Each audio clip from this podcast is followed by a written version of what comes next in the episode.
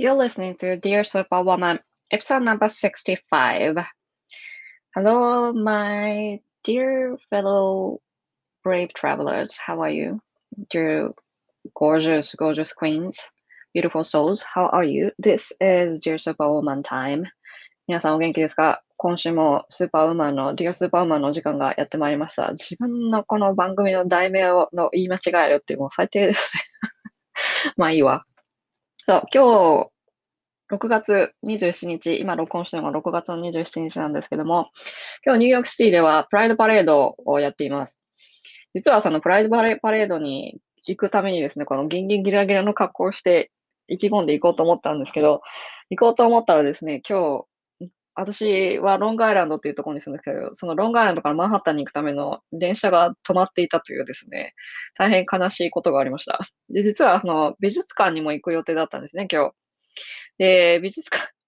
にも行けなくなっちゃって、まあ、行けないことはないんですよ。いつもその電車で、動いてるその電車で行くと、大体その私が住んでるところから、ロングアイランドの住んでるところから、マンハッタンまで大体45分から50分ぐらいかかるんですね。で、そこで、あの、でも、私がその路線を、いつも使ってる路線を使えば45分から50分ぐらいなんですけど、路線を変えていかなきゃいけないんですよ。で、路線を変えて、で、そこからさらに、あの、行くので、マンハッタンに着くまでですね、1時間半ぐらい、2倍以上の、2倍ぐらい時間かかっちゃうんですよ。で、今日すごい暑いんですね、実を言うと。で、なんかもう暑いのに、で、まあ電車の中に乗ってる時間も長くって、そんなですね、なんかこう、そういうなんかそこまでなんかこうして行きたいかって言われたらそうでもなかったので、実はあの、プライドパレード行くのやめたんですよ。本当はすごい行きたかったんです。本当に本当に行きたかったんですけど、なんかその、そこまでする、なんかこう、エネルギーが、なんかもう、シュンって消えちゃって、行くのをやめることにしました。で、帰りにその寄って、美術館にも帰りに寄ってですね、行こうかなと思ったんですけど、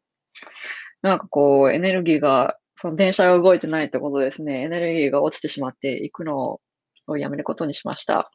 残念ながら。そう。で、いつもまあお伝えしてるのが、最近結構盛り上がってるんですよ。その私の無料の Facebook グループ、スーパーウーマンのランジが。スーパーウーマンのランジはですね、あの、インスタグラムでも、ポッドキャストでも言ってないような、こう、結構生理に関して詳しいことをお伝えしています。で、これはですね、あの、ぜひぜひ、あの、無料ですので、で、月に2回、たまにあの、時間ができると月3回とかになるんですけども、ライブで参加してくださった方全員にですね、カードリーディングをしています。またこのカードリーディングは結構的を得てるということですね、結構深いとこをついてたりとかすることがあるので、ぜひぜひ、その今週のインスピレーションっていうのを学ぶ上でもですね、ぜひ、あの、お越しください。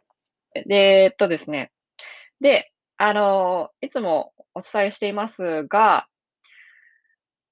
うんと、その、食生生理痛、生理不順、PMS を改善するため改善するためにですね、その食生活で改善する部分ができる部分があるんですけども、それを、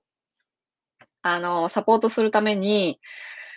そのお買い物リストとして、あの、PDF を作って、で、それを無料でお配りしています。それは、私のインスタグラムのアカウント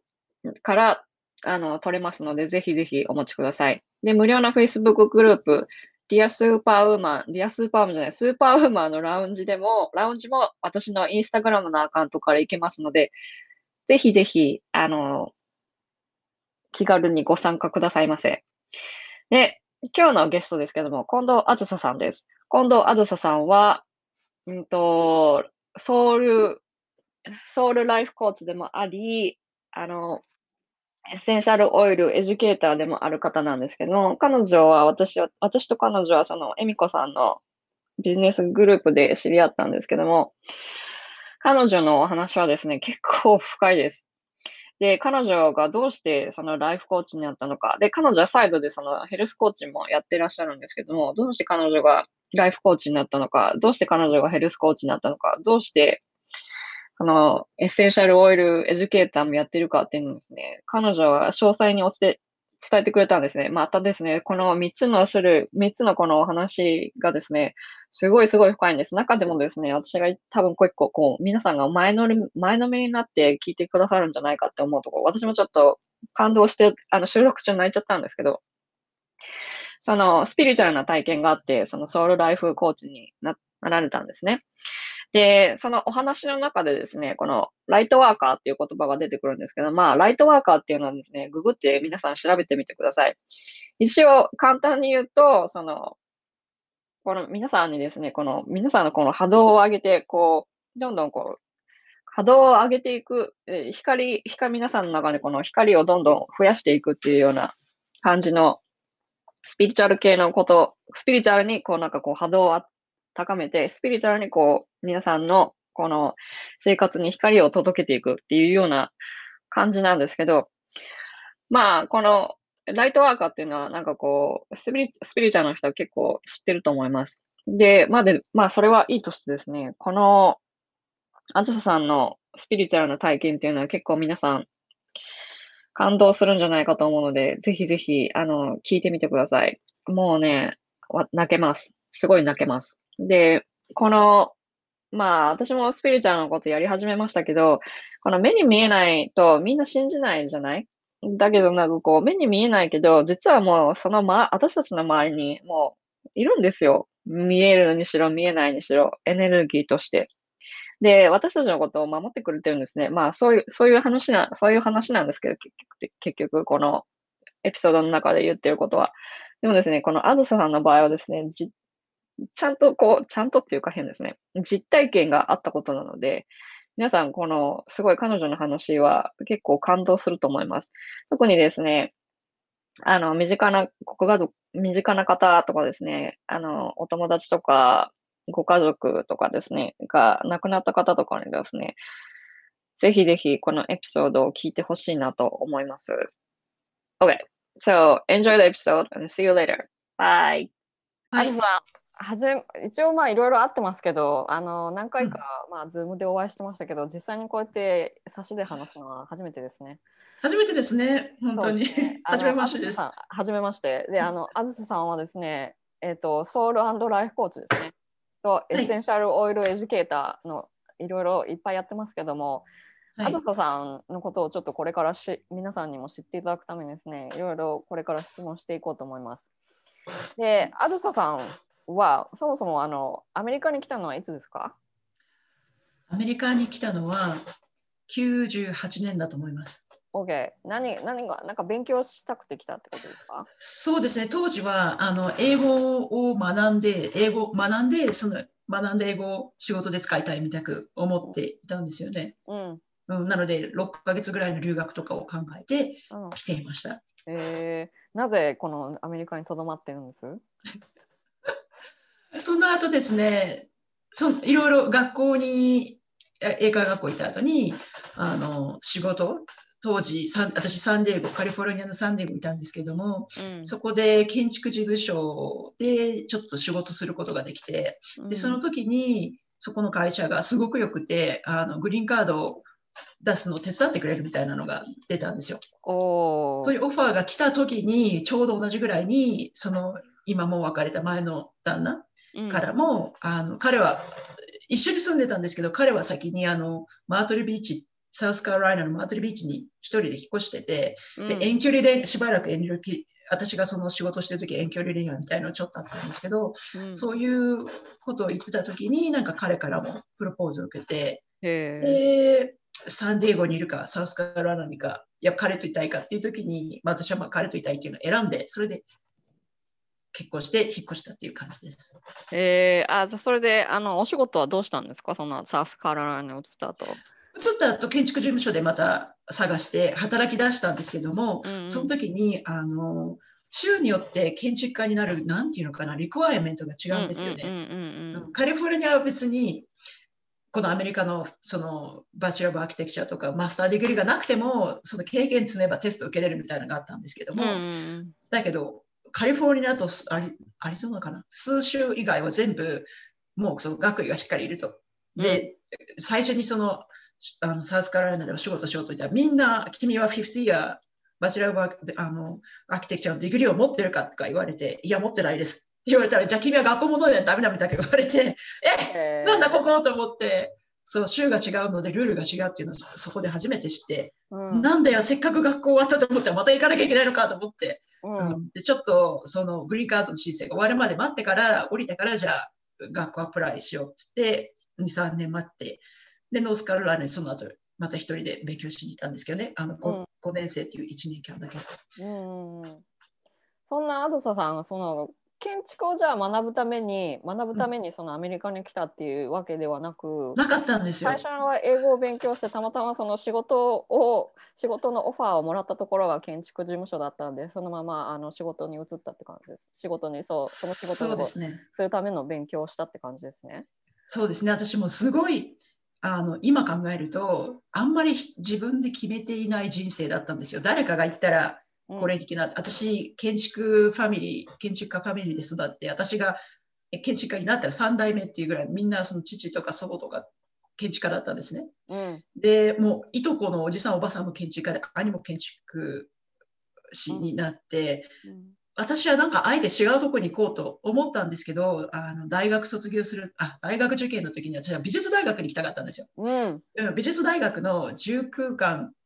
デザインコースとかっていうインスタレーションとか、なんかそういうのやりたかったんだけど、怒ったんですね。うんうん、で、怒った時に、高校の先生が、いや、お前、みんな家族建築家なんだから、短大のけなんか短大の建築に行ったら4年あの4年生に編入できるから、浪人なんてするな、もったいないとか言われて、その声を聞いたんですよ。うん、えそうかな。大学、美術大学来たかったのにとか思いながら、しぶしぶ行ったんですよ。まあ、しぶしぶなんかその X ジェネレーションにありがちよね。いがちですか？うん、なんか私もそうで、その全然決断ができない私あのね、なんていうの、その環境、その周りの環境に抗えないっていう、なんか X generation にありがちというか、うん、まあ、 X generation っていうとかっこいいけども、昭和、昭和の人たち多分そうだと思うんですけど、うんうんうん、昭和の人たち、その一応その就職氷河期とかじゃない、うん、それもそうなんだけど、うん、なんかあの、なんていうの、その楽、とりあえずはその、サバイブの道を選ばなきゃいけないからその安全な道を選ぶからあんまりなんかこう、考える選択肢がなんか若い時もないし、うん、でなんかとにかくその安全でそのとにかく収入がある程度あるところにとりあえず行けっていうふうにやっぱりその上の大人の人たちが言うのよね。うん、そうそれでそれに反抗するなんか言葉も言葉とかそういうなんか感情とかっていうのはまだなんかこう二十歳のよそこらだとあんまりないんだよね。うん、だからなんかそのまま言ってたっていうのは私もそうで私もその薬剤師になったのもそうなんですよ。本当は私も映画の勉強したくて、うん、ずっと映画の勉強したかったんですよ。私一回浪人したんですけど、うん、その浪人してるちょっとぐらい前ぐらいから浪人してるちょっと後ぐらいかそこら辺でなんかもうすごい映画が大好きだったので、ね、映画の勉強しに絶対ニューヨークに行くってななんとなく思ったんですよ。うんでだけどやっぱ親にそんな危ない道は行くなと。うん、ででもその理由が見つからなかったんですよ。行きたいっていうその気持ち以外に。でその言葉を説明できないから、うん、その言葉で説明できないから結局その親のそのまあ従うかっつって従って、うん、じゃあとりあえず従うかってって従ってねお金ができたらニューヨークに来ようと思ってそれで来たんですよね。うん、それでなんかその自由をか自由をこう獲得したみたいな。そうだからなんかすごいよくわかります。でそのあそれ後になって、うん、はてこれは自分の道だったのかってあ思うんだよね。そうそれがもう何十年あったか私20年ぐらいずっと建築やった後に気づいたんですよ。これ私のなんかいつもあの会社で annual review とかあって、うん、君はじゃあ来年何になりたいとかどういうポジションにつけたいっていう時に私答えがないんですよ。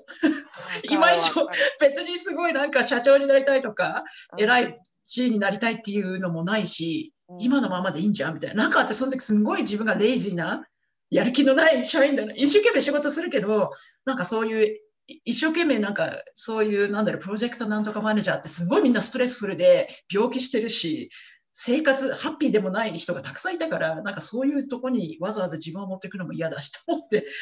うん、すごい嫌だったんですよ。その積極的にその貪欲にそのカリアラダーを上がるわけじゃなくて、うん、とりあえずその与えられた仕事をこなすところにいたいっていう感じはね。そうそれで十分だったんです。すごいよくわかる。そこでなんかそのあずささんが、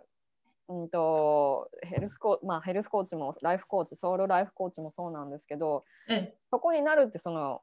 決めたきっかけってあったと思うんですよね。だってずいぶんその違うキャリキャリアじゃないですか。今までその、うん。何年も働いてその建築家として働いて建築士と働して働いてきてうん。できっとそこに何かその大きなその理由っていうのがあったと思うんですね。あのええ。背景に。でそれはどういうものだったんですか、うんはい。えーまずヘルスコーチに今なろうと思ったのは、まあ、私小さい頃2歳半からの気管支ですがずっと持っていてうん。しょっちゅう病院のもう入退院を繰り返したりとかうん。もうすごい多分10大人になるまでずっと薬を毎日薬とかインヘーラーとかすごい大量に使っていてもおじいちゃんよりもつ薬を飲んでたんですよ。うん。でそれを小さい頃におじいちゃんより私を薬飲んでる。なんで私こんなにこの子飲まないといけないんだろうっていう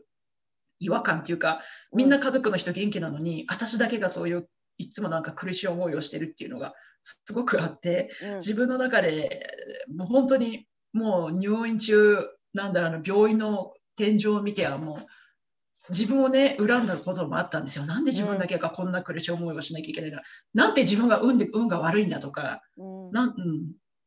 両親のことを責めた責めたっていうかうん思ったこともあったし、まあ、でもとにかく私はもうなんか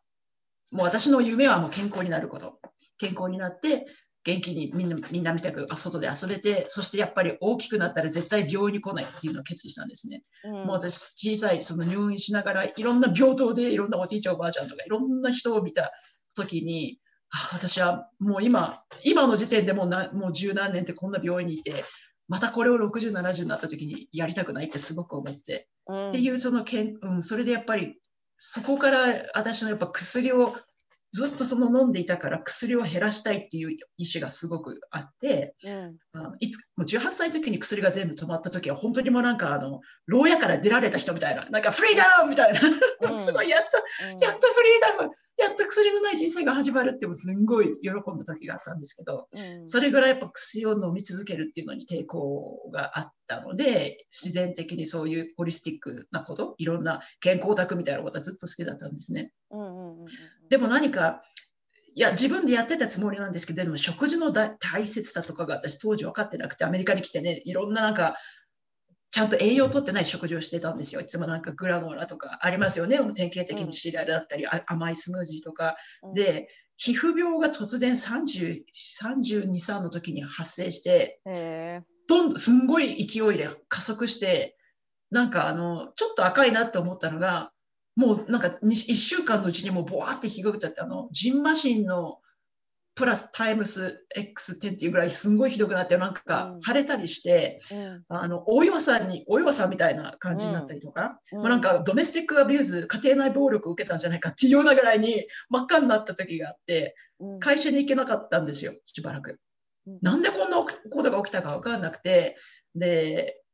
当時、その一生懸命ステロイドをもうあの皮膚科に行っていろんなもうパッチテストとかアレルギーのテストとかやったんですけどみんな結果がば違うんですよね、うん。うん。とにかくなんかなんか触らない方がいいとかっていうなんかコンタクトダーマタイティス接触か皮膚炎とか言われて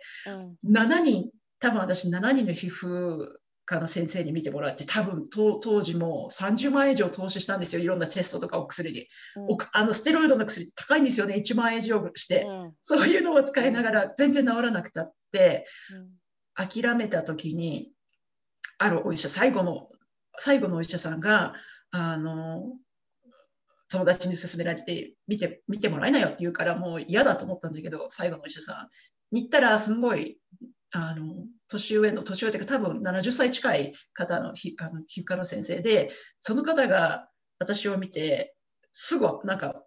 分かったっていうか君はなんか間違ったものを顔に使ってるって言われたんですよ。うん。えっていうか今もう何も使ってない。もう今こんな状態だからメイクアップもしてないしうん。もう今日焼け止めグリローション私なんか日に当たると炎症が起こっていたんですね。うん。太陽太陽を受けると次の日真っ赤になるっていう状態だったので、で、そしたら私、皮膚科のその日焼け止めだけは日に当たると炎症が起こるがつけられてるんですって言ったら、多分その日焼け止めにケミカルが入ってると思うって言われて、え？何それ？と思って、で、次の日持ってったんですよ、私が使ってるの。うん。そしたら、あの、一緒に彼がなんかインターネットでその場で調べてくれたときに、彼はそのことを知っていたんだけど、症状としてか、その私みたくバーってひどいのはなんか初めてだったそうなんですよ。で、いろいろ、うん。多分昔なんか聞いたことあるけど、多分君はこの症状に違いないっていうのは、あの、よく、あそれもニュートロジーナとかですよ。普通の、うん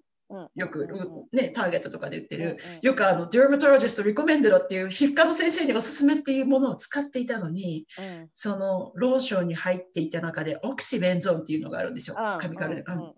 あれが、オキシベンゾンって普通はその太陽を反射、うその UV が入ってきた時に皮膚を反射するんだけど、うん。でも人によってその反射しないで逆に体内にその皮膚に攻撃を与える可能性があるっていう文献をいろいろ見せてくれて、うん。すごい怖いもしかしてこれが原因なんですかとか言って。で、結局そこの皮膚科の先生はお薬も出されなかったし、で、どうすればいいですかって言ったら、もうその日焼け止めを使うのやめて、でケミカル、ケミカルの入っていない、あの、日焼け止めっていうのがあるから、それ買えばいいんじゃないみたいなこと言われて、そこ、その一つだけ買って、それを止めた途端に1週間したら、どんどんどんどん良くなってたんですね。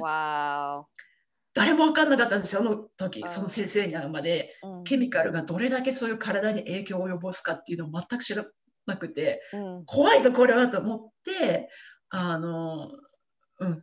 なそういうものを気をつけるように、やっぱケルキャルっていうものに気をつけるようになったし、でもそれでも良くなったんですけど、リオコレントって言って、再びできてね出てきてた、うん。なかなか感知はしてなかったんですね。うんで、なんか私、今度はケミカル使っ入ったものを一緒も使ってないのに治らないってことは絶対食べ物に違いないっていうことになって、うんそれでヘルスコーチになったっていう感じですね。えーで食べ物、うん自分の体をまず治し方なかったっていうのがあって、どうしたらじゃああのヘルスコーチにな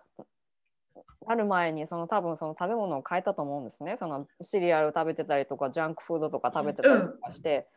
でだいぶは良くなったんですけどね。うん。どういうことを変えたんですか？そので自分を治す過程において。その時は、でも、その時は、まあなんかあんまりそういう、なんていうかな、加工食品を止めうん。食べないようにしようとかしていたんですけど、あとたまにそういうスムージー作ったりとか、グリーンスムージーとか作っていたんですけれども、うん。うんだいぶは良くなってたんですけど、完璧じゃなかったんですね。で、ヘルスコーチを学んで、食事を変えて、例えばそのシュガー、お砂糖をやめたりとか、小麦をやめて、もうなんか添加物を一切やめる生活、うん。もうお醤油だったり、もう塩、もう塩コショウもミニマムにしてグルテン、うんうんうん。うん。っていうものをやって、あと水飲んだり、運動もしてっていうのをやってったら、4ヶ月でうん。全部ストップしたんですよ、その皮膚病が。わおなんかねそうなのよ、そのびっくりして。逆にそのヘルスコーチになる人はそうなんですけどそのピンポイントはその原因はこれですっていうピンポイントはそのお医者さんみたいにできないんだけど、うん。いろんなこのファクターが重なってうん。で悪くなってる。でそれで皮膚に出たっていうことっていっぱいあるけれどうん。お医者さんっていうのはその表面の症状だけを見てこれですって言うじゃない？だからそのヘルスコーチみたいにそのいろいろな聞いてなんかこういろいろそのいろいろ試行錯誤してやっていくっていうプロセスがやっぱりメディカルプロフェッショナルの人たちにはこうないのよね。うん患者さんが多すぎて時間もないし、だからなんかもう私の生理のこ生理の話の多分どこかでうん。聞いたと思いますけど、うん。そのもう3年以上もその大量出血が続いてるのに、もうお医者さんももう何をしたらいいか分かんないんですよ。もう細胞診とか検査し終わった後に。うん。うんそれででもそのヘルスコーチその私の生理コーチですね。ヘルスコーチ兼生理コーチの人に会ったら、私ももうに1ヶ月半2ヶ月も経たないうちに止まったんですよね。もう何にもなくなっちゃったんです薬なしに。うんうん。今までのこの苦しみは何だったんだっていう、だからそういうことをそのまあの皆さんにお伝えするためにはその私たちのヘルスコーチっていう仕事がねこう成り立ってるわけなんですけど、うん結構あずささんの場合もドラマチックですよね。その皮膚病からあってその皮膚病を治すためにそのヘルスコーチを始めてでヘルスコーチからそれでそのでまずそのヘルスコーチを学んでいく過程で自分の体のその皮膚ですね皮膚の病気をその治していくっていうことだったんですよね。そうですね。うん。うん、であとやっぱり自分そのヘルスコーチやっぱ食べ物変えたりっていうのはやっぱり自分のためのことをすごく意識してやったのであどういうことでやすか、あのその自分の体をを良くするためうん。自分の健康だったりっていうためにその美味しいもの栄養価のあるものをちゃんと選んで買おうとかこういう調理をしようとかうん添加物もそういうの使わないでこういうシンプルな食事にしようっていうその自分やってることが全部自分の健康のため肌のため、まあ、はその時は肌のためって思うのがとにかく健康のためって思って私その正しい食事っていうのを知りたかったんですよ、う。ん、健康的な食事ってどういうものなのかっていうのを試すためにやってったところうん。なんと私がやってったら本当3ヶ月で皮膚がきれいに私なんか分かったんですね外にいた時にけあの日焼け止めの塗らなくても太陽を受けても全然反応をしない皮膚を感じた時に、うん。あ皮膚が強くなった。でイコール私も強くなったっていうそのうん。マインドセットっていうかな、うん。自分も、うん。自分にもすごい自信が湧いてきたっていう感じがすごかったんですね。自分のケアケアをする。イコール自分を大切にする。自己っていう、うん。自己愛がすごいなんか高まった時っていうのを感じました。わかる。で、だからそのなんていうのその病気した人病気を経てその病気を経てその自分でそのライフスタイルを変えて自分で変えていくっていうことが結構多くの人にとってこうハードワークなのよね。だけどその病気を経てそれそれを自分で健康になりたいって本気で思った時にうん。やっぱりそれでなんかこう自分のためにやっていくと自分の体のためにやっていくっていうそういうなんか気持ちが強まってでそこからそのうん。セルフケア、セルフケアまあ私もセルフケアとかセルフラブとかあんまり好きじゃないんですよそういう言葉は。だけどうんなんかそこでなんかこう自分の強さか自分のなんかこう体体が味方になってくれたってうんうんうん多分今までその体は自分の体っていうのは自分にとってすごい重荷だったっていうのが、うん自分の体がそのて体が欲している適切な栄養を与えることによって自分の体に味方になってくれたみたいな感じですよね。そうですね。うん、ううんん、本当にそうです。そこでその、結構ハードワークでした？そのご飯今までそのシリアルとか朝ごはん食べてるのも例えばその サラダとか緑の野菜とか例えば脂肪を取ったりタンパク質を取ったりとかうん、うん、タンパク質でもなんかこうグルテンを避けたりとかしなきゃいけないし、うん。なんかいろいろあったと思うんですけど結構その過程はハードワークですかそれそれがあのそうじゃなかったんですね。なんかその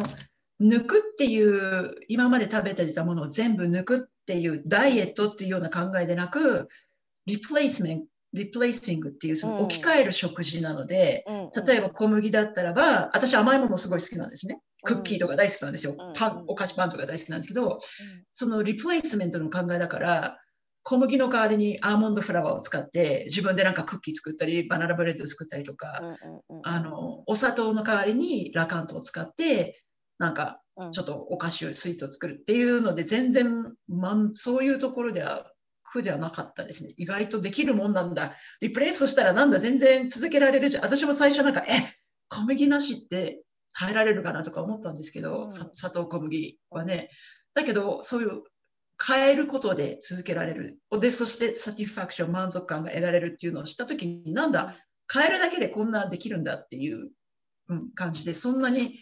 ちょっと学べばこれは本当誰でもできるんだなっていう感じがしましたね。なるほどね。でそこからそのまあソウルワークに行ったわけですよねなぜか。うんはい。ソウルワークライフワークになぜかそのまあその皮膚の病気が治った後に、うんそのソウルワークライフワークライフコーチっていうそのことを学ぶことがあったと思うんですけどそのき、なんていうのかしらまあもちろんその体を体と心はつながってますから、まあ、それは自然な流れだと思うんですけど、うん。結構そのスピリチュアルなこととかそのソウルワークとかってなんかこう大きなきっかけがないとあのこうそっちの方に行かないと思うんですよ。特に私の場合はそうなんですけど私は、あの大量出血が一番ひどかったのが19年2019年の6月だったんですけどその時に、あの救急病院に行ったんですよ。もう失血死、失血死するかもしれないって、その産婦人科の先生に言われたもうあなたはもう救急に行かなきゃいけないっていうふうに、うん、I'm not joking って言われたんですね。うんうん You have to go to ER って言われて、で、うんでそれでしぶしぶなんかもう私もあのせ病院のその請求書が怖かったから病院とか行きたくなああ、わかります。わかります。そううんうんうんでもうなんかもう保険とかもなんかこうあのし保険とかもあの請求書の処理とかそのすごい嫌だったから行きたくなかったんですよ。うん。でもこれはさすがにまずいと思ったんですよ。ベッドからなかなか起き上がれなくて、さすがにやっぱり行かなきゃいけないんだと思ってて、うんうん行ったい行ってうん、でそこでやったそしたらなんかこうあの良性腫瘍ですけど子宮になんか3センチと7センチとかこうすごい大きなその腫瘍があった、腫瘍という良性腫瘍があったんですね、子宮の中に。でそれをなんかこう止めるためにそのずっとずっと出血が起こってたんです。でそれそれも止まらなかったんですね。それはもう生理コーチになった後ですよでも。でうんいろいろやってその生理コーチのこの学んでた時にそのやってたことをやってたん、やってたんですけどそれでも止まらなかったんですよ。うん、でもなんでそれで止まらなかったかっていうとやっぱりその検診に行かなかったっていうのがあったんですよ。うん未然に防げてたんですねもしそれをずっと見てたらいろいろ腫瘍はあったと思うんですけど私はもうとりあえずそのでその時にすっごいストレス溜まったんですよ。うん、でもうしょ、まあ、もうこれはもう結果的にしょうがなくて救急病院に行ってでスピリチュアルになったのはその後にその救急病院でその良性腫瘍を取ってうん、その後にもう2週間ぐらいずっと寝れなかったんですね。うん、そうそれで寝れなくてもう寝れなくてしょうがないから瞑想でもすっかっつってまあ瞑想ティーチャー その時は瞑想ティーチャーでもあったのであのうん。瞑想でもすっかって思ってやってたら、なんかこうある日突然なんかこう人のオーラとかそういうものが見えるようになってきちゃったんですよ。うん、そう。で瞑想してる最中もなんかすごいブワーって光が出てきてでそこからなんかあのなんかいろいろ見えるように なってきちゃったんですよ。なんか知らないけど。で人のエネルギーとかよく見えるようになってそのエネルギーの悪いところとか自分が近づいちゃいけないところとかパッと見た時に、あもうここは近づいちゃいけないとかあこの人は近づいちゃいけないっていうのがなんかこうパッてなんかその感覚でこう入ってくるようになったんですよね。うん、で多分なんかそういうきっかけが多分あずささんになんかあったと思うんですけど、あずさんの時はうん。どういうことだったんですか？どういう感じだったんですか？そうですね。こそのこうライフコーチになるきなろうと思ったきっかけは、うん。なんか私の中で、なんていうかな、消化できないものが消化できない体験？なんか自分が起こったことで一体ななんで起こったんだろうっていうの体験があって、それがあの、私が離婚前の旦前の旦那ともう離婚したんですけども、ちょちょっと待ってください。そこ,、えっと、そこでその、えっと、建築家をお辞めになったところと重なる、重なるんですか？建築、それが起こったことそう建築それは、建築家を辞めてうん、た時とそのまあご自身ごパートナーの方のことに長瀬さん今あったっておっしゃってましたけどそこ、そこと重なってます？えっ、と、パートナーの方が前ですね。?OKOKOKOK。うん。パートナーの方が前で、うん。まあそういうちょっとスピリチュアル的な経験をして、うんして、で、また普通の人生、普通の人生、その建築の人生に戻った後に、うん何かやっぱり自分で変えなきゃいけないって思ったのが後っていう感じです。そこに決意をしたのが後って感じです。OKOK。じゃあそのスピリチュアル的な経験をちょっとお話ししていただいてもいいですか？はい。あの、私が前の旦那と、あの、私がその建築家になるために学校、い一人だけ、えっ、と、一人だけ違うところに住んで学校行ってたんですよ。ノースカロライナに住んで、で、前、前の旦那と一緒に買った家があったので、彼は家にいて、で、私だけサウスカロライナに行って、私だけ一人でノースカロライナのシャーロットに行って、学校に1年間だけ行って、後で帰ってくるみたいなプランだったんですけども、うんその離れてる間に彼がやっぱり一人で寂しくかったせいか浮気をしだしたんですね。もう1年のもう最後の私がもう卒業するっていう時にそれが分かったんですけども卒業した？とか、卒業する前もちょっとなんかおかしいっていうのは分かったんですけどもうん。あの卒業した後私がそのシャーロットで仕事をゲットした後にあのある日すごい昔あの携帯電話っていろんなあれですよね。あのメールで請求書いくらかってもらってたと思うんですけどもある日、うん。その携帯電話私その詳細私が携帯電話一緒に2人分払ってたので見たら700ドルとか超えてたんですよ。わあれ？え？と思っていつもこんな1万とかなな何が起こってんだろうと思ってーうん。全部もう何十ページっていうその請あの請求書を見てたらどう私じゃなくてその彼が違う州の誰かにかけてるっていう記録だったんですね、全部。あ、その電話番号も載ってたの？そうそうそうそう、うん。いや、まあ、いやいやいや。ありましたね、そういうのね。あったあったあっ昔たあったあった。うんそれで、私はなんかちょっと気絶して倒れて、倒れた時に、その、もう会会社からもう逃げるように家に帰って、それはそのあの発覚したんです。会社で働いてる時には発覚したんですか、うん、なんか、そうそう、会社になんかメールをもらうようにしてたんで、うんうんうんうん。うん。会社でもなんかある午後見た時に、なんだこれと思って、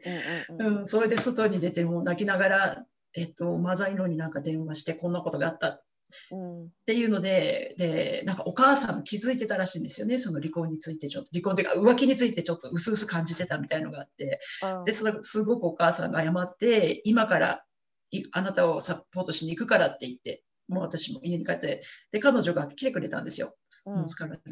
うん。でで彼女彼彼女も離婚の経験をしてたから私の気持ちがよくわかるっていうことでサポートしてくれて、で一緒にちょっとそのサウスカロの地元で休養しなよっていうことで一緒に連れて帰られてうん休養してるある日私は何を思ったかその前のその旦那と一緒にいる家に行ったと家に行ってしまったんですね。で何かそ.の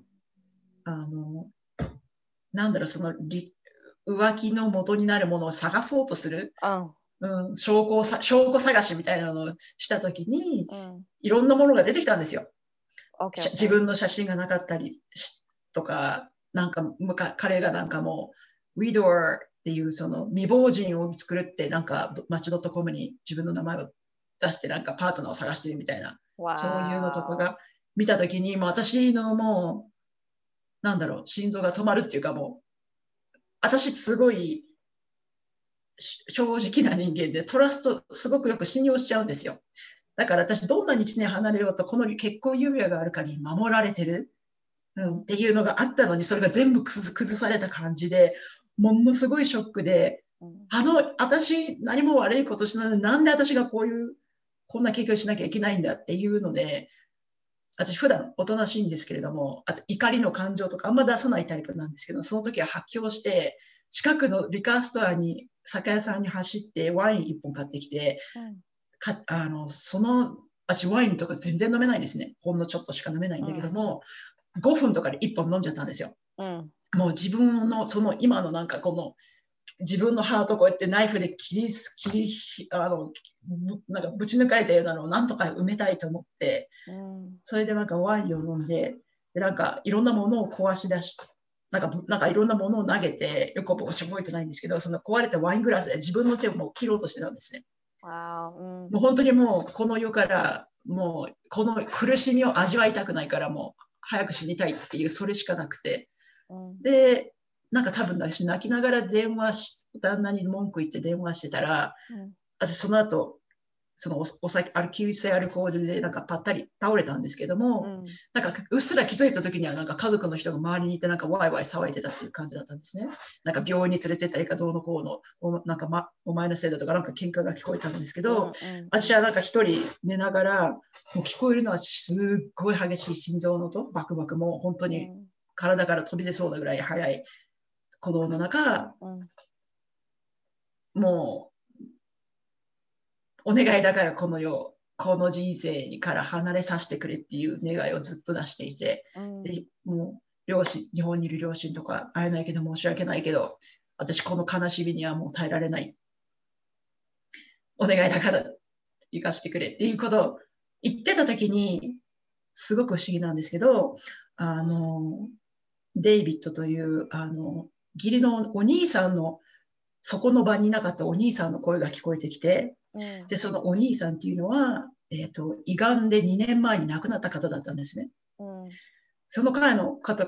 声が聞こえてきて、ですごく、私もすごい不思議だったんですけど、元気な声で、なんか私がその苦しんでいる状況を何とも思わず、Hey, what's up? What are you doing? みたいな、元気な、めちゃくちゃ元気な声で、なんでそんなになってるの？みたいなうんことを言って、いや、もう私こんな、今その浮気、旦那が浮気してるのを発覚して、もう心、もうギザギザに刻まれても行きたくないから、早く死にたいんだ、みたいなことなんか言ったら、そんなことするな。もう俺はそういう、もう癌の細胞が本当に体中いってて、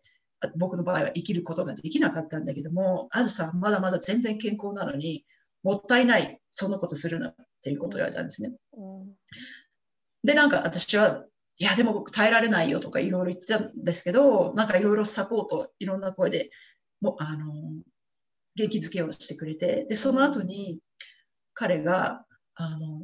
お水をお飲みなさいとか、お水を飲んだら良くなるよとか言って、水をみんな、でもね、ああいうアル気持ち、急性アルコールとか、そういう倒れてる時に水なんて飲みたくないないんですよ。うんで そんな時に、嫌だよって彼に頭の中で言ってる時に、そしたら誰かが、あの義理のお母さんが本当にお水を持ってきて、うん。私に飲ませようとした時に、え？と思って、うん。何かその彼が言うことは全部先のことなんですね。先のことを分かってるようなことで、水の飲めって言われたら本当に水がももも持ち運ばれて、で、水を飲んでて、いやいや飲め飲んでたら、もっと飲め飲めって横で、横で言ってて、でそれに従ってたら、今度はじゃあ、トイレに行くから、うん、トイレに行くからって聞いたときに、いや、今もうこんな状態で立つ立つ気も全然ないよっていうこと言ったら、いや、大丈夫、大丈夫、みんなが助けてくれるからって言ったときに、すんごいぐわーって気持ち悪くなって、私がなんかたなんかトイレに行きたいっていうことを言ったら、そこにいたあの義理のお母さんや妹が私をはトイレに運んでいったんですね。うんで、トイレに運んでいくときに、そのずっと今まで横にいていろんな声を聞こえてた彼が、I'm always watching you guys っていつもみんなの家族ちゃんと守ってて、愛してるよ、頑張ってね。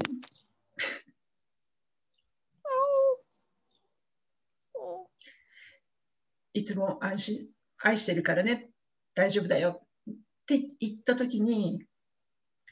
私がガーってすごい勢いで全部吐いて、それがもう最後だったんですけど、吐いた後に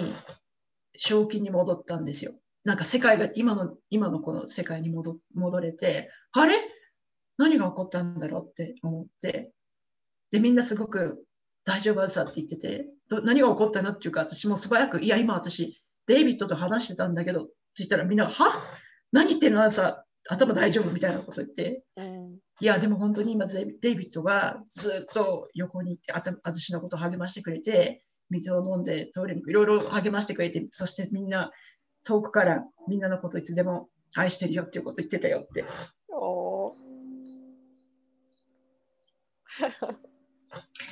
うん。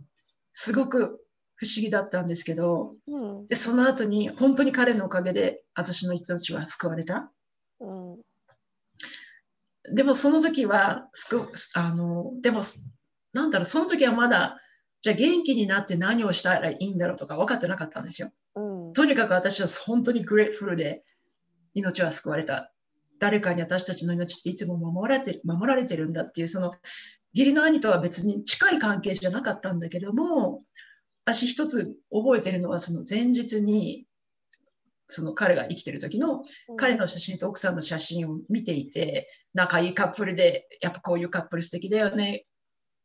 本当に昔、あんだけあ奥さんを愛してあげていて、素晴らしい、素晴らしかったよね、みたいな感じで、彼のことを写真は見ていたんですね。うんそしたらまさか次の日にその、そんな声が本当に聞こえるとは思ってなかったんですけども、うん、それが、その気持ちがずっとか心になって、で、その後また私は元気になって、会社に、建築の仕事に戻っていたんですけど、うん。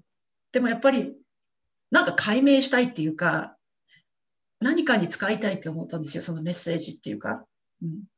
そのスピリチュアルな体験をってことね。そうですね、うん。うんうんうん。でもその時は何、それを何するのかとかは全然よく分かってなかったんですけど、うんうん。うん、っていうのでそういうライフコーチっていうのに興味があって、あでもそのライフコーチになる前、そのやっぱ建築をやめようって思ったのも、うん。あのまた私その後に今度はそういう離婚とか関係なくあのやっぱり先ほどのマリコさんそのジェネレーション X その人の言うことを聞くっていうのでうん。私みんななんていうかな自分のその好きっていうのを表にしないでいつも私会社でも控えめだったんですよ。もうランチランとかがあったらもう一番後ろで席座ってたりとか。うん。とにかく一人人が座ったらその後ろに 座るようなうん。発言しない自分だったし、隠れるような生き方をずっとしてたんですね。うん。で、ずっとそういうことをしていたら、いや、ある日、多分2015年だと思うんですけど、なんかもう自分、自己喪失、もう自分の好きをあまり出してなかったり、自己喪失うん。自分の自分の存在がもう分かんなくなって意味がない存在じゃないかっていう思いがすっごく出てきたんですね。うんもう離婚もして結婚もしてないし子供もいないしうん家も持ってないし当時はすごいボロのアパートでその時住んでたんですけども一人暮らしだったんですけどその時ちょっとあった彼氏ともうまくいってなかったし一体私の責任っていうかな自分の人生の目的なんて全然ないじゃん。ないのになんでここに生きてるわけっていうのがすごくあってうんなんでこここんな地球に生まれてこなきゃよかよかったよって本当にすごい思った時があったんですよ。もうまたその地球から消えたいっていう思いが出てきた時にでも私一度救われてるせっかくの命も救われてるからうん苦しかったけどなんかそういうまたそういう命を絶とうとかいうことを何かしても全然無理だっていう感じがなんか分かったんですね。うんその代わりに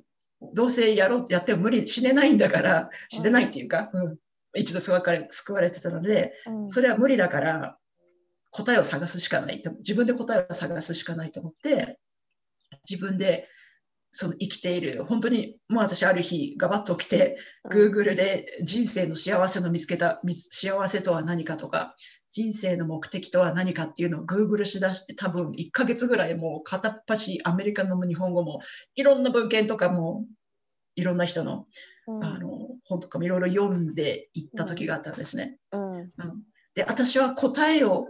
求めてたんですよ。あなたはこうしなさいとか、あなたがこう子供がいなくてもこうすればいいよみたいな、そういう誰かが教え誰かに教えてくれるっていう期待して読んでたんですけど、うん。私一つ分かったのは、その時当時ライトワーカーの方の、当時ライフコーチとかいなくて、ライトワーカーっていう方が唯一私のなんか答えをちょっと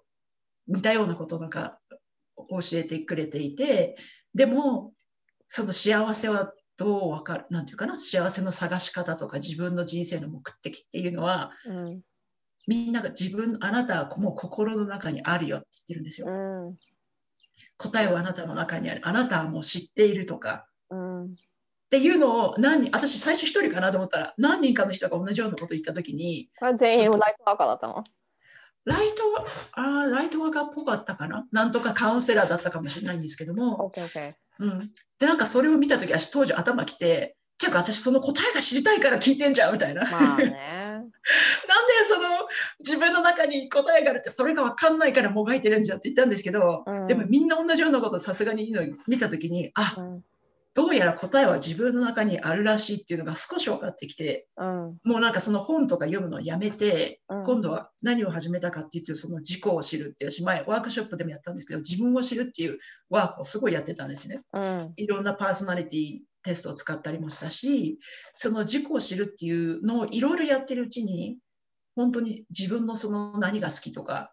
何が得意だったっていうのが分かってきてあそうそうこういうの好きだったよねとかっていうそういうやることとか好きなことに自信持ってそういうことをやりだしていった時に周りから肌も綺麗になっていって周りの人からなんかすごい変わったねとか輝いてなんかキラキラしてるねとかなんか綺麗になったねっていう言葉をいただくようになって。うんでなんか自分がやっぱり大切に好きなことやるのはいいことなんだみたいなことで過ごしてるうちにあやっぱりこの自分のあのやっぱこの健康になることとかホリスティックな方で、うん、あのやっていきたいなっていう思いがすごく湧いてきて。うん。うん。でそういうのもあった時にやっぱ建築ある日ねその建築をやめようって思ったのは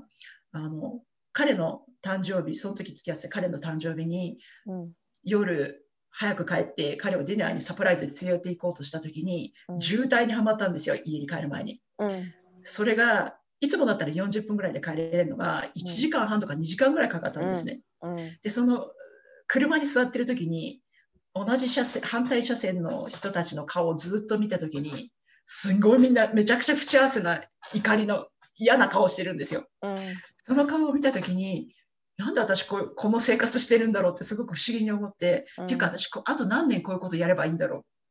あと20年この同じことはやれらやることができないなってすごい思ったんですね。うん。でなんか今このこの働き方を変えなきゃいけない。会社を変えるかもっと近い家に近いところの会社がいいのかとか考えた時にいやてかあんまり好きじゃないものも建築をやめてそのホリスティックとか健康になることの仕事をした方がもっと残りの人生楽しいんじゃないかって時なんかぐわーってすごいなんか心が熱くなって楽しい楽しいっていう気がわ湧いてきた時にあもうじゃあもう思い切ってもう20年間もうやってきたから建築はもういいやって思ったんですよ、その日。うん。ううん。ん、多分あの交通渋滞のあれがなかったらそこまでいかなかったと思うんですけど、何かあの日がきっかけでもう建築は2年後にやめようみたいなのを思って、うんでそこから少しそういうコーチングといいろんなことを勉強しだしたって感じですね。なるほど。そのずれましたね、ちょっと。いえ大丈夫大丈夫その外に外に出たいその今ある状況から外に出たいっていうその気持ちっていうのはまあいろんな要素がありましたねあずささんの中には。うん、その例えばその病気病気だってそれで病院からずっといてとにかくその自由になりたいっていう気持ちがずっとありましたね、小さいあり頃から。ましたね。うん、うん、でそこのそれが例えばその小さい頃はその病院その檻っていうのがあってその檻が病院であったりとかして、うんそして次にはその実はその結婚結婚だったりその長いことやってきたその建築だったりとかそのそれがなんかこう檻だったんですよね。檻でしたね。そう。うん。でそこが実はそこにいるのは檻で檻ですよって言ってくれたのが、まあ、ライフコーチのその、まあ、ワークですよね。インナーワークだったりとか。でその病気のこともそのホリスティックもそうですけどそのホリスティックなその,、あのヘルスコーチもそうですけどなんかこうそこに檻がありますよって言ってくれた存在でそこからこう導かれたっていうところもあって、まあ、そのうん義理のお兄さんのそういうスピリチュアルな経験もあったからっていうのもあると思うんですけど、うんそうなんか結構深い話になりましたね。なんかこう私はもうちょっと 生理生理とアロマセラピーの話をしようと思ったんですけどそう。で多分そのまあそれでまあそのまあソウルワークもあるしそのヘルスコーチもあるしライフコーチもあってそういう流れでその今今やってること今のあずささんがあるわけですけどもでそこでもあずささんはその生理痛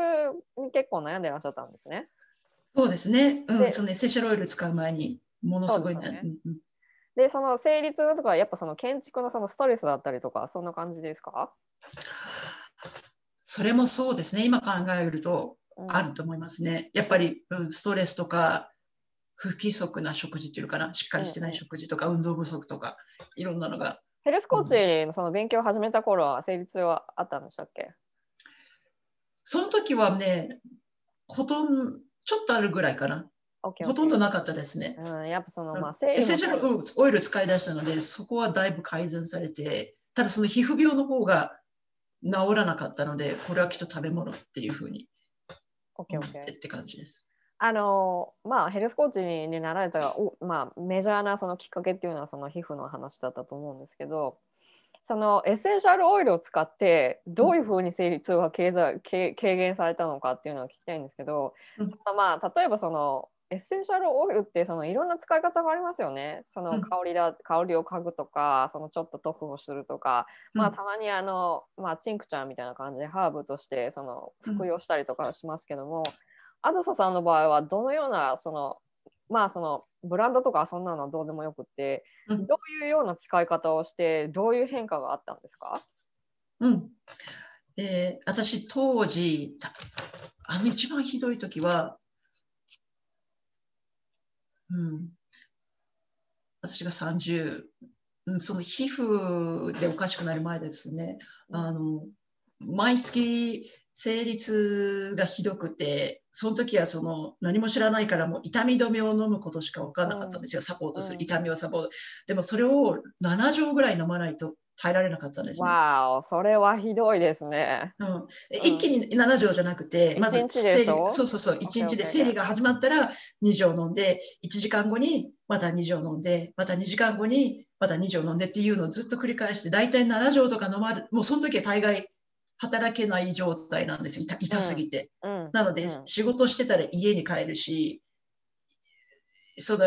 家にいたら会社に行かないしとか、あと運転していても痛い時はもう本当に車を横に止めて、高速だろうと車を横に止めて、もがく薬をまた飲むとかっていうぐらいに。きつかったでしょう。ん、で私ももうとにかくもう家に帰ってもうのたうち家のベッドで泣きながらのたうちもあるっていうのをもうずっと毎月毎月毎月繰りう。返してて、はい、うんでもうあんまりやっぱ7錠とかのき次の日すごい気持ち悪いんですよ。もうなんか黒毛。うん。うん。めちゃくちゃ胃が気持ち悪くて、壁が荒れますからね。ね、そういう状態で会社にいやいや行ってっていうのを本当に繰り返している時に産婦人科でもいろいろ見てもらったら、うん。前にあのマリコさんがおっしゃったけど、その何でしたっけ？子宮がそうそう子宮のそうそうそうそう形がちょっと普通の人と違う。うんで、うん、こう後傾うん、うんしてるから。後ろにひっく、り返ったんだよね。うん、だからなんかその血が降りてくる時になんかぶつかって痛みが起こしてるから、異常、あなたが異常ってわけじゃないんだよみたいなこと言われて。でできることはもっとでなんかすごい500ミリぐらいなんかめちゃくちゃでかい痛み止めを出してあげることはできるけどって言われた時にうんもうなんかもう薬はいい。まあ、その昔の経験とまた結びついて私も薬は嫌だ薬は嫌だっていうのでその時に嫌だなって思った時にちょうど仲良かった友達がエッセンシャルオイルを使っていてうん。そんなにひどいんだったらあのクラリセージっていうオイルがすごい女性のホルモンを整えたらいいよっていうのを聞いた聞いたのでうん。いろいろじゃあどうやったら使い使ったらいいのかとか聞いてその時はあの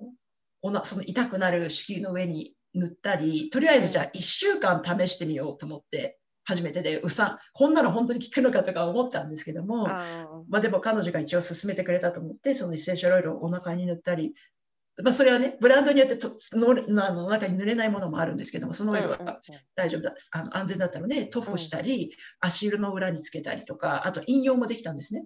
飲用、うん、数滴飲用あのお水で飲んでっていうのを1週間やったんですよ。うん。朝晩朝晩ちゃんと真面目にやってうん。で生理が来る日っていうのが分かってたので本当に大丈夫なのかなこんなんでとか思いながら私も痛み止めの薬は持ってたんですね。もうポケットに。オッケーオッケポケットに揉んでも痛くなったらすぐ飲もうって思ってたんですよ。ーうんそして生理が始まって会社にいたんですけどあ薬飲まなきゃいけないかなって思った時にあれ？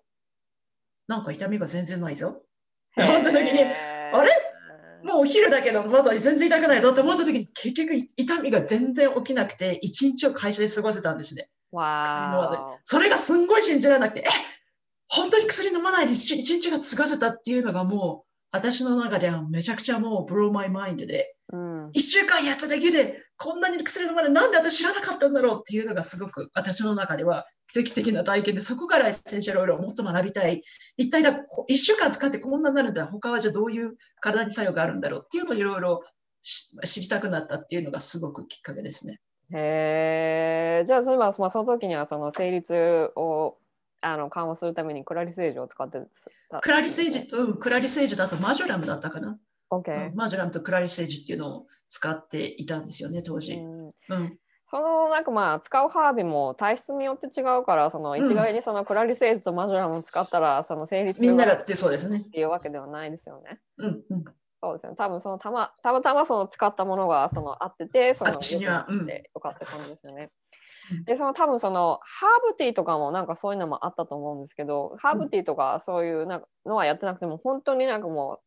あのアロマセラピーだけだったのね。そのエッセンシャルいろいろねその前にトライしたんですよ。そうハーブティーだったりとかうん。いろいろやってみたんですけどそこまでのやっぱり効果っていうのは感じなくて。うんうんうん。だけどやっぱり一番私の中で聞いたのはそれでセッショナルを1週間しっかり使ったら本当にその痛み薬止めを飲まなかったっていうのが、うん、一番大きかったので私もハーブティー好きですよ。いろいろな、うん。あのカモミールティーとかね。うん。あとあのあと私何でしたっけ？女性のそういうは子宮用のハーブティーもありますよね。そういうのも飲んでました。ローズなんだろうローズヒップ？ローズヒップとか。ローズヒップとか、うん、いろんなのもやってたんですけど、うん。うん、でもそこ、クラリセ私の中で、うん、クラリセージがその一番 help したかなって感じです。えー。なんかそのあれですね。その試行錯誤した上でこのなんかいろいろ合うものを探していくっていう点では そのこれにはこれが効きますとかっていうのってやっぱこう反抗をしたみたいにそのないんですよね。治療法とかでも、多分もうヘルスコーチの方だったらみんなご存知だと思うんですけどそのこれをやればすぐに治りますとかっていうのはもう薬じゃないからそんなこと言えるわけないなくって。うんうんいろんなファクターが重なってでもちろんその生活環境とかライフスタイルとかそれもあるし、ね、いろんなファクターが重なってまあ良くなったっていうところもあると思うんですけどあずささんの場合はそのエッセンシャルホールがすごい良くなったってことなんですね。はい、なるほど。なんかいいお話を聞きましたね。なんかもうスピリチュアルなところで結構みんな前のめりになって聞いたと思いますよ。もう泣いちゃって多分。うん、すごくね、あの、あんまりね、たくさんのところではお話ししないんですけども、うんなんか理理解してくれる方にはよくお話ししてます。でも多分このリスナーの人たち、リスここに私のそのディアスーパーマンのリスナーの人たちは多分ね、そういうのすごい結構興味津々だと思うので、私がスピリチュアルのことたまに話したりとかするので、うん、そこは全然大丈夫と思います。そうなのよね、そのスピリチュアルのことにまあちょっと戻りますけど、うんあのみんなみんな多分その見えてなかったりとか忘れちゃってるだけでこう見えてる人たちっていうかもういるんですよね。ちゃんと守ってくださってる人たちってねいっぱいいるんですよね。いっぱいいるんですよ。すんごいいっぱいいるんですよ。なんだけどそのたまたまその、あずさんの場合はそのブラダーインローの方だったと思うんですけどそういうなんかこの家族の方だったりとか他のその例えば亡くなった方そのおじいちゃんとかおばあちゃんとか、うん。例えばそのね近い近くない人でも結構身近な身近にいるんですよね。いっぱいいろんなところに、うん。本当はね。でで本当は皆さんもそういう力感じたりとか夢に出てきたりとかっていっぱいあるんですけどなかなかそういうなんかこのそういうのにアクセスする時間もなかったりとかするしなんかそういうのなんかこう怪しい世界に怪しい世界って思ってる人もいっぱいいると思うんですけどあるんですよね。スピリチュアルの世界って本当に。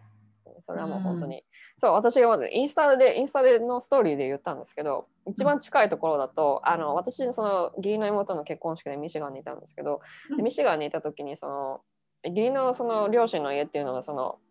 ス state state が管理するその森ちっちゃい森とつながってるんですようん裏庭が。うん。ででそこにいっぱい動物いるんですね。まあうん。あのモグラとかいっぱいいたんですけど、うそうねいたいたのは良かったんですけど。で私うん。なんかそのもしその神様にそのもしあの私を守ってくださるんだったら鹿を見せてくださいってずっと言ったんですよ。大体5日ぐらいいたんですけど。うん。でずーっとずっと見見てたんですけどその最終、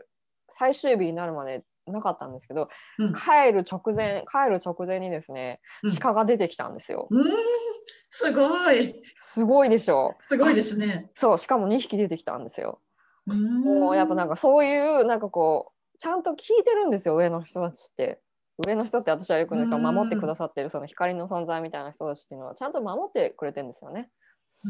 うん。うん、だからなんかまあこうあんまり深く話すと結構なんかこう怪しいと思う人がいるかもしれないけどでも本当に本当に本当にいるんですよ上の人たちって。その守ってくださってる人たちがね、うん。だからなんかそういう存在でその自分人間に及ばない力っていうのはやっぱりうん絶対にあるんですよね。うんでだからそういう人間とかそのコン自分でコントロール力大きな力っていうのがあって私たちって今ここにいるのでうん生かされてるっていうことはすごいありますよね。ありますね。すごい感じますね。そうなんですよ。でまあそろそろ時間なんですけどそうあずささんそれでちょっと生理のことについてルルーティンクエスチョンがあるんですけどうん。はい、うん。あずささん所長はいつでしたか、所長ですか？うん、?13 ぐらいだったかな。なんかお覚えてるエピソードあります？所長があった時の。私、割と、まあ、血流は多い方で、生理痛ってそこまでその、さっきのその生理痛7錠飲まなきゃいけないっていうのはなかったんですよ。もしあっても多分1錠とか2錠で治ってたんですけど、うんその私がひどくなった時に、7錠とか飲んでひどい時にその話を母親にしたら、うん母親もやはり高校の時そういう土色になるぐらいに痛くて、うん辛い時があったっていう、か彼女も痛い時があったっていうのを話してくれたんですね、後で。えー。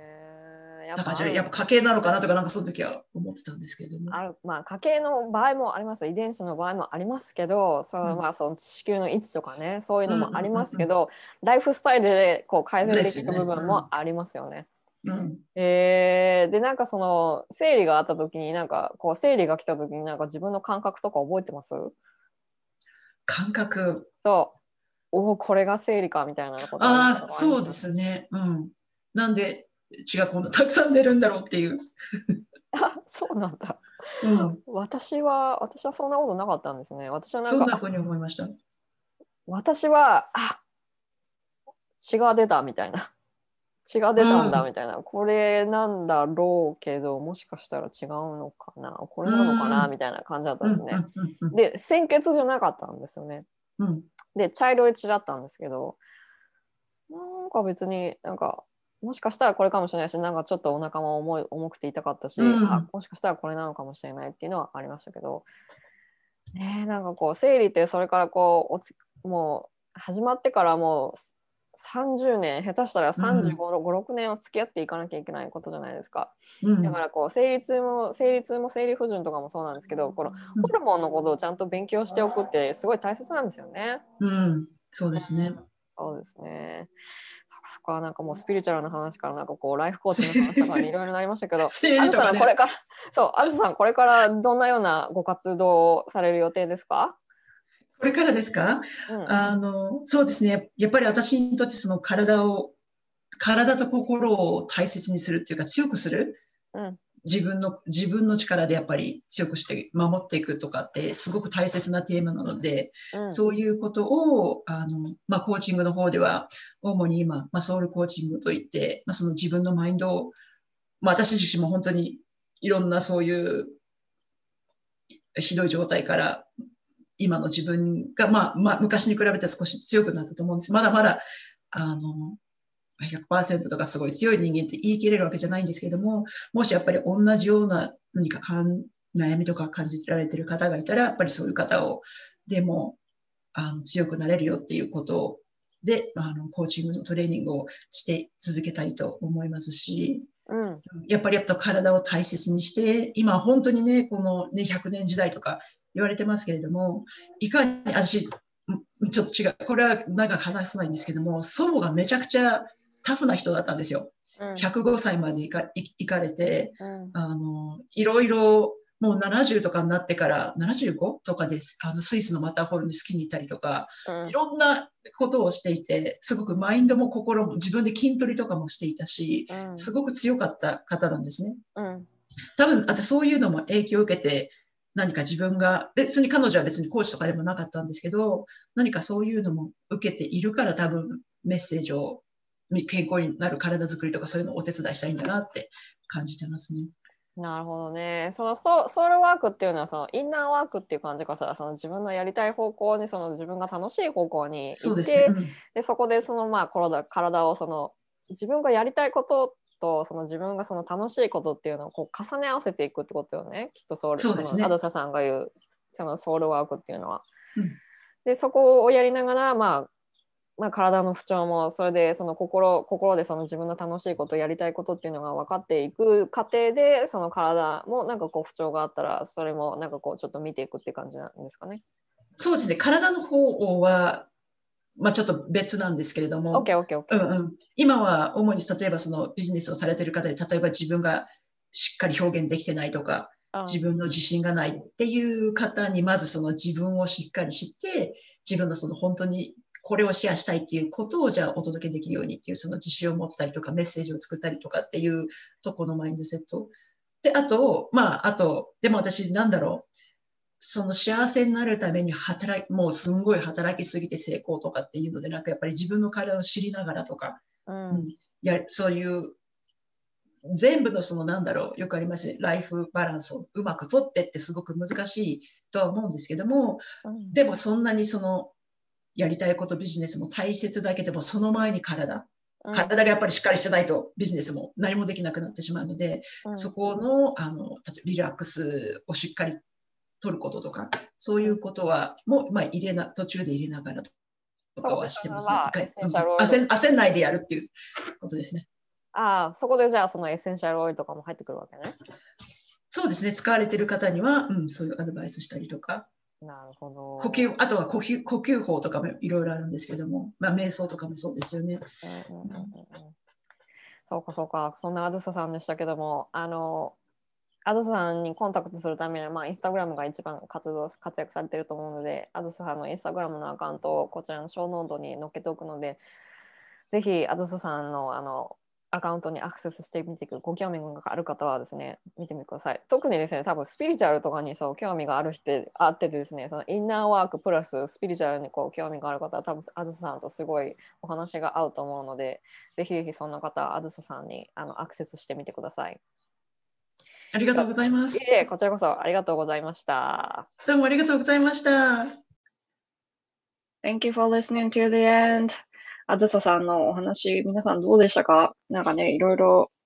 あのーエッセンシャルのオイルのことも、スピリチュアルのことも、病気のこともそうなんですけど、あのー皆さんこれは、本当にライフというか人生についてもそうなんですけど、あずささんがおっしゃってたみたいに、そのクラリセージとかマジュラマジュラムとかですね、こういうエッセンシャルオイルを使ったからこそ、もちろんその、あずささんは良くなったっていうのをご経験をお話しいただきましたけども、これだからといってですね、やり方もそのいろいろあると思うんですよ。やり方もそもちろんその、あずささんにその、どうやって生理痛が治ったかっていうのはですね、あずささんに直接あのコンタクトを取って、あの、いろいろ聞いてほしいんですけど、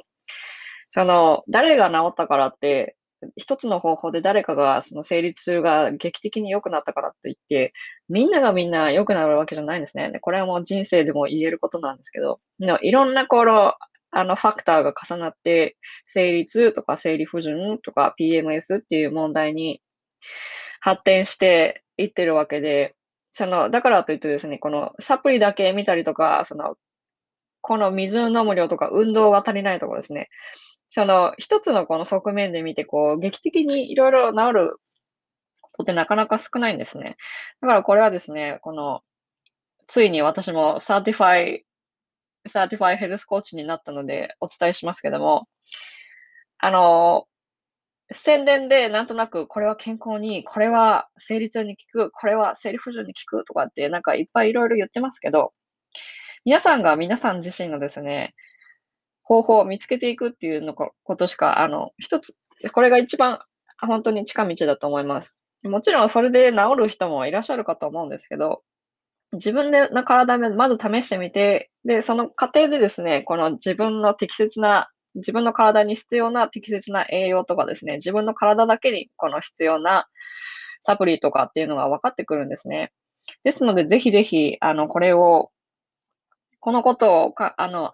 頭のどっかの隅に置きながら、あの、もう一度、ご自身の健ライフスタイルとかですね、ご自身が今やってらっしゃる健康法なんかっていう、な、たとかをですね、見直していったらいいんじゃないかなと思います。